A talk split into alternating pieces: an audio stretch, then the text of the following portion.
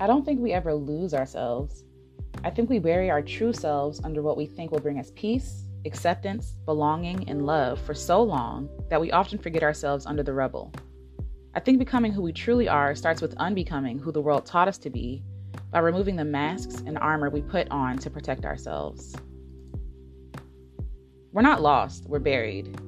We are taught to become less of ourselves as we get older and move through life. We're trying to survive, we're trying to fit in, we're trying to protect ourselves, and I get it, rejection hurts. It's just that at some point we look around and don't recognize anything, and we're thrown into a panic. Who am I? Why do I have this job? I don't even like this profession. And where we are in our lives often determines how we talk to ourselves and what we believe. I had big dreams when I was younger, but I guess it's too late now. If I leave this job, everyone will think I'm irresponsible.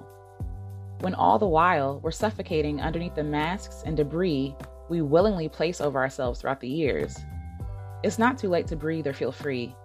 Ask yourself what feels heavy in my life? What feels unnatural? What brings me sorrow every day or every time I do it? Do I even like this? Why am I doing it? What have I told myself year in and year out that eventually started believing? What masks am I wearing day in and day out of my life?